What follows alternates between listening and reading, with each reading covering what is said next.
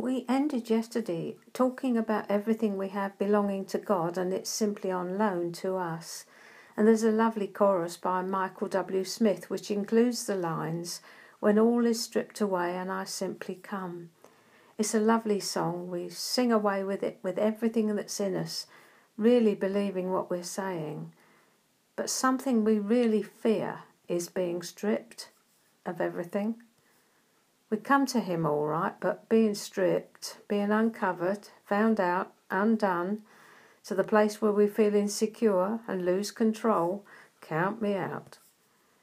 We've all worked so hard to create an image of ourselves which we hope others will approve of. And when he comes, lifting up the fig leaves, preparatory to ripping them off, life gets very painful. But unless we allow this scrutiny, we remain in the darkness of bondage to the world and its ways. We have to allow that stripping in order that we may be set free, because whom the Son sets free is free indeed. Stripping precedes freedom. Equipping follows stripping. We touched on the fact that we steward everything in this life. We don't own it. He may go deeper with us in this, causing us to let go of things dear to us, close to us. Motorbikes, remember the man? Nothing in my hands I bring, simply to thy cross I cling. Jesus was naked on the cross.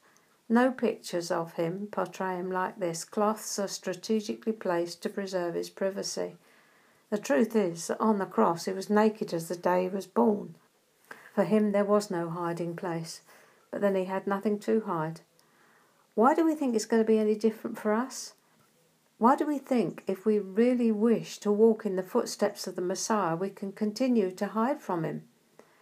When Jesus starts getting down to the nitty-gritty of following him, we find things are totally different from how we expected them to be. He hasn't called us to stardom.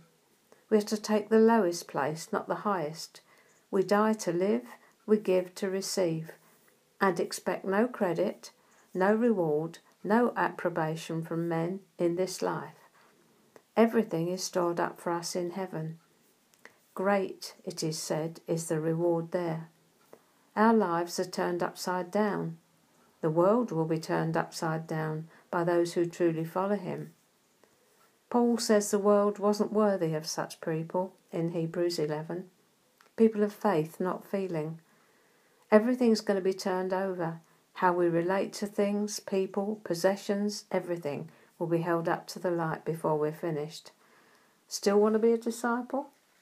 Just keep following hard after him, beloved. Hard after.